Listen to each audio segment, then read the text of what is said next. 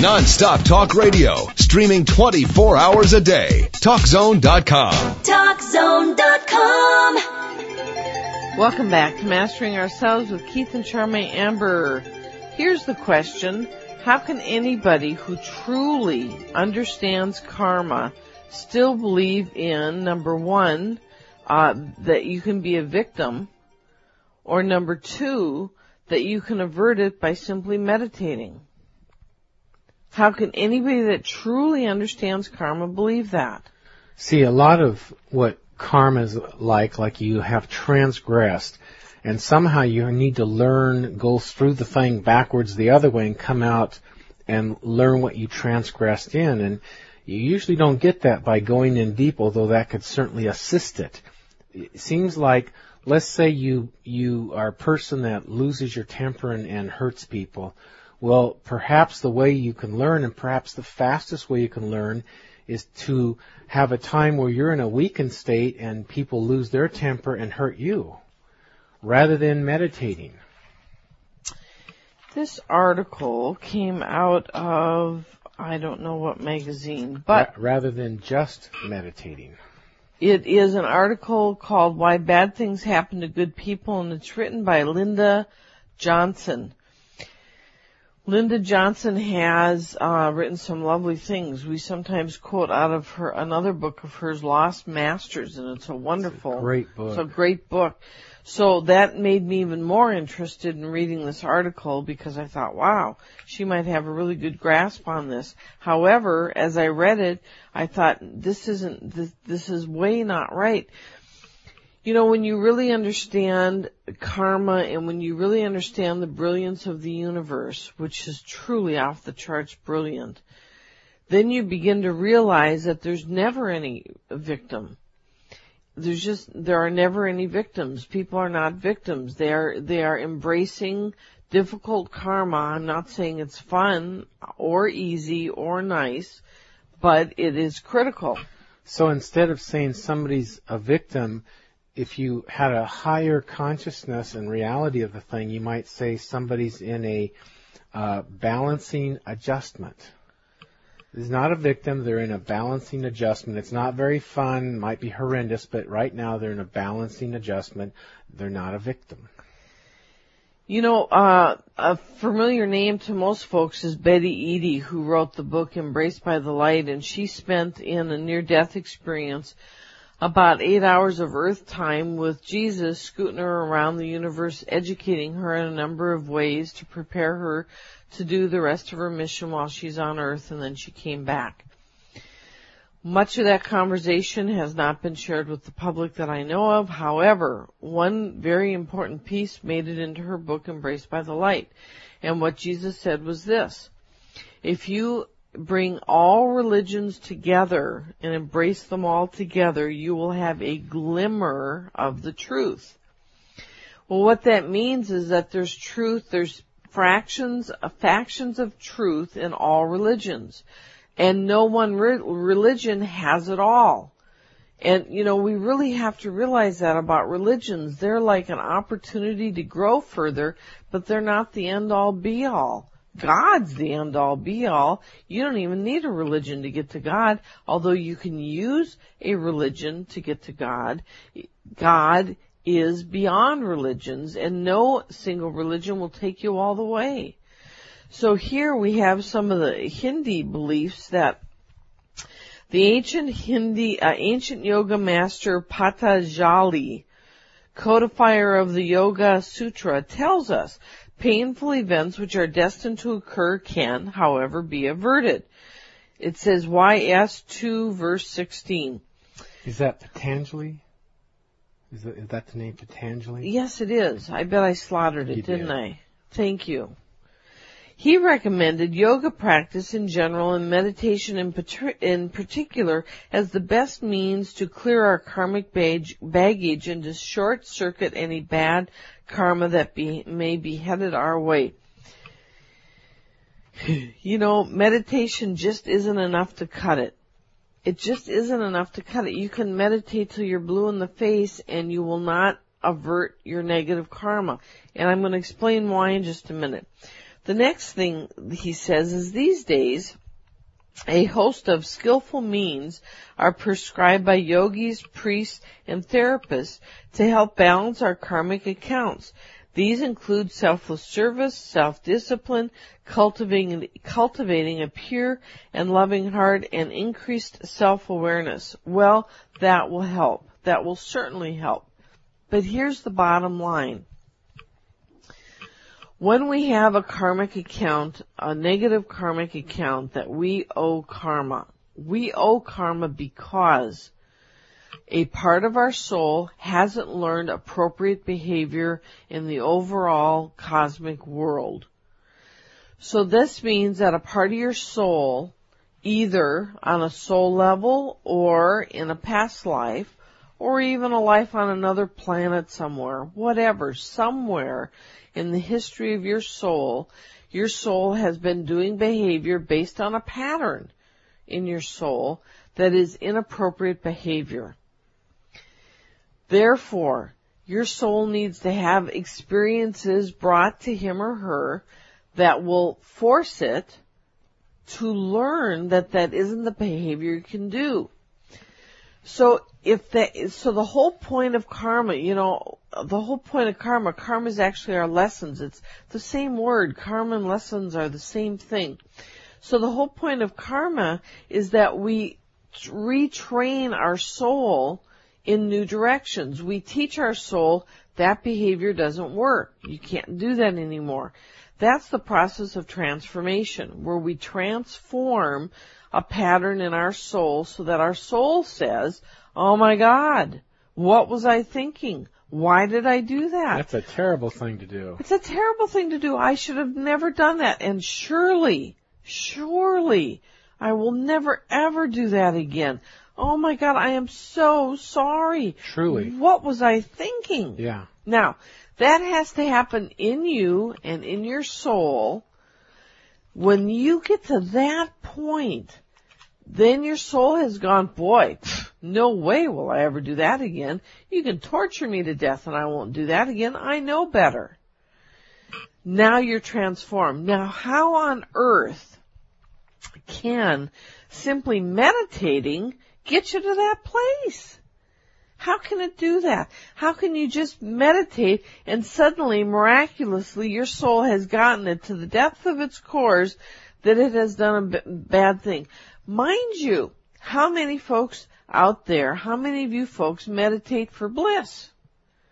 How many of you are meditating just so that you can go out and experience a wonderful bliss or deep peace, you know, or all that kind of stuff? You know, that isn't, let me chase down my dark sides and transform them. That isn't what people are using. Med- let me, let me use this meditation so that I can get right with life. A lot of bliss chasers are indulgent oriented. It is not a noble thing, and uh, there's quite a few, not pro- not a majority by any means, but there's quite a few med- meditators that are looking for the bliss. Uh, there's some looking for an escape. You know, meditation is a wonderful thing, but the more you use these things for the right reason, I mean, you want to balance your life. You want to be responsible for your life. You want to take care of yourself. You want to meditate. You want to pray. You want to pursue wiser ways of being. And and that's what gets you somewhere. Deal with your issues. You're listening to Mastering Ourselves with Keith and Charmaine Amber, your spiritual lifestyle experts, offering a place to find sound answers to life's tough questions. Don't forget to catch us Monday, Tuesday, Wednesday, Fridays and Saturdays, seven p.m. Pacific, ten p.m. Eastern, right here on C R N. All of these help each other.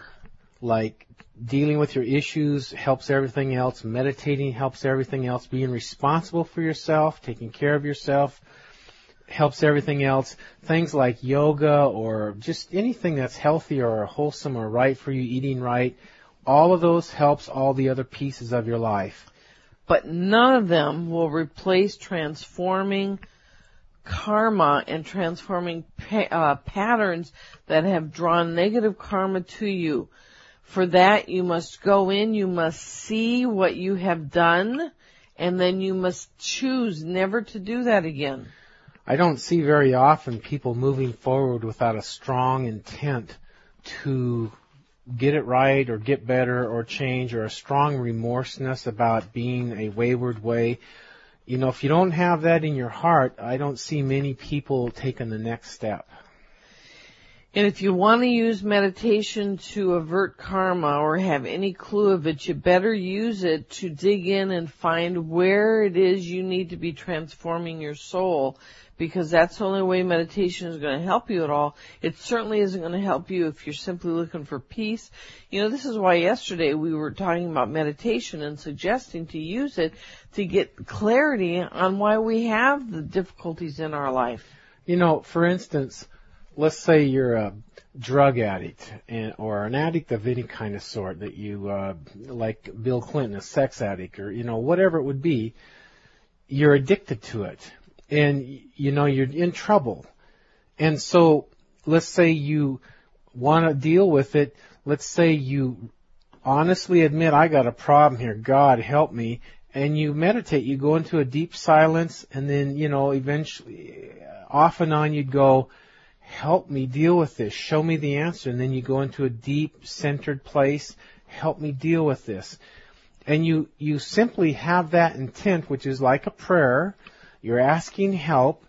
That's your intent set strongly. And then you go into a space of balancing and centering and stilling, by which you can be moved, inspired, quickened, healed, or whatnot.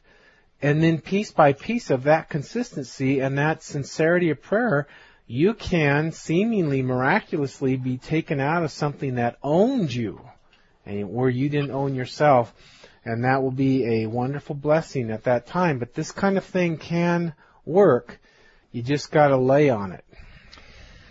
There are way, way, way too many stories of of people get, you know, angels intervening. Uh, people, you know, the next door neighbor's house gets completely flattened in an earthquake or in a tsunami or in a tornado, but yours doesn't. In a fire. Story after story after story. We've all heard them. You've all heard them all over the place. Since you've heard those stories over and over and over again, how is it that you can imagine that if that's happening, that there can be accidents? How is it that one house is burned, but the next one isn't? How does that happen?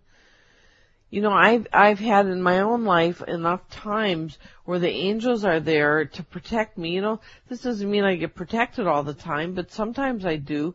And why are they there? Because that particular accident wasn't on my path. And it, it's not because you're misbehaving or off track. It's something that's not, that you're not deserving, but still at trying that point. To, yeah. If you're not deserving it, it doesn't happen. If you are deserving it, it does happen. And time to take a look at why, because, you know, that's the question. You're, you're missing something. And sometimes it's invisible. It's a subconscious thing that went, was off in a past life or earlier this life that's still subconsciously running your life.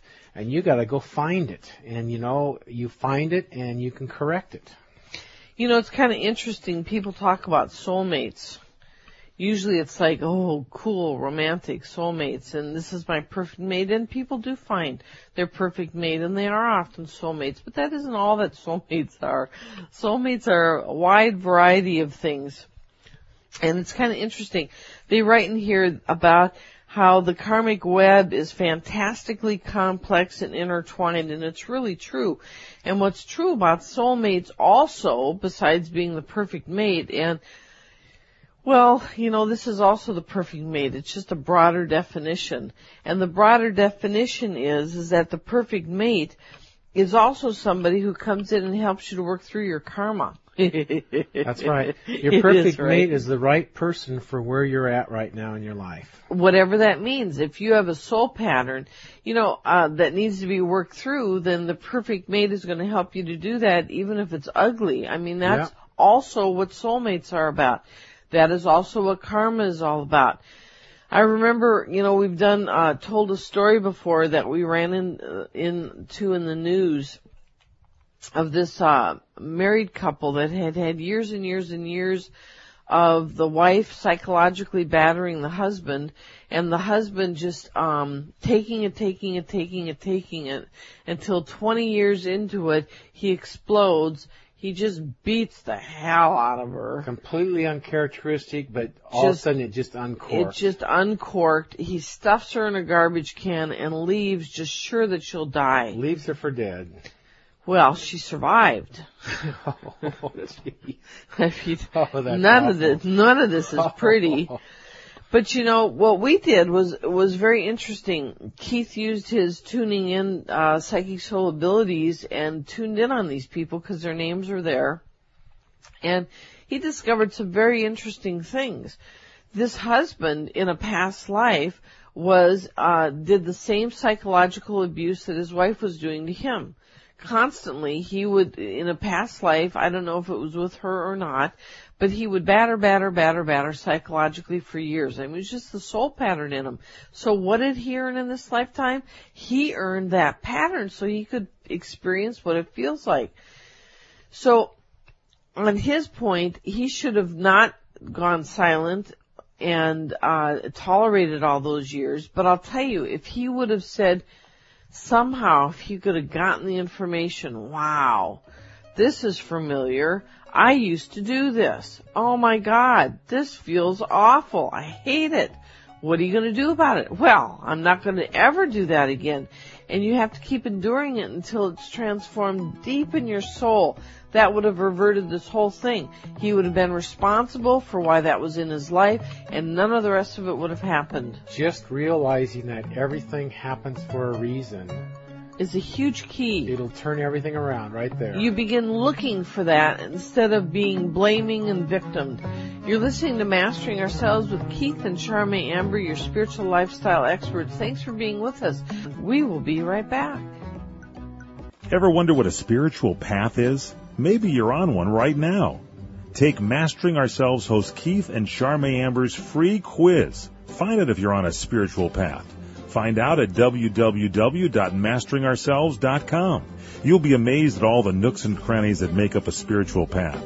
Keith and Charmaine Amber specialize in delivering unique, usable, and easy-to-understand, life-transforming information that can bring you inner freedom and peace.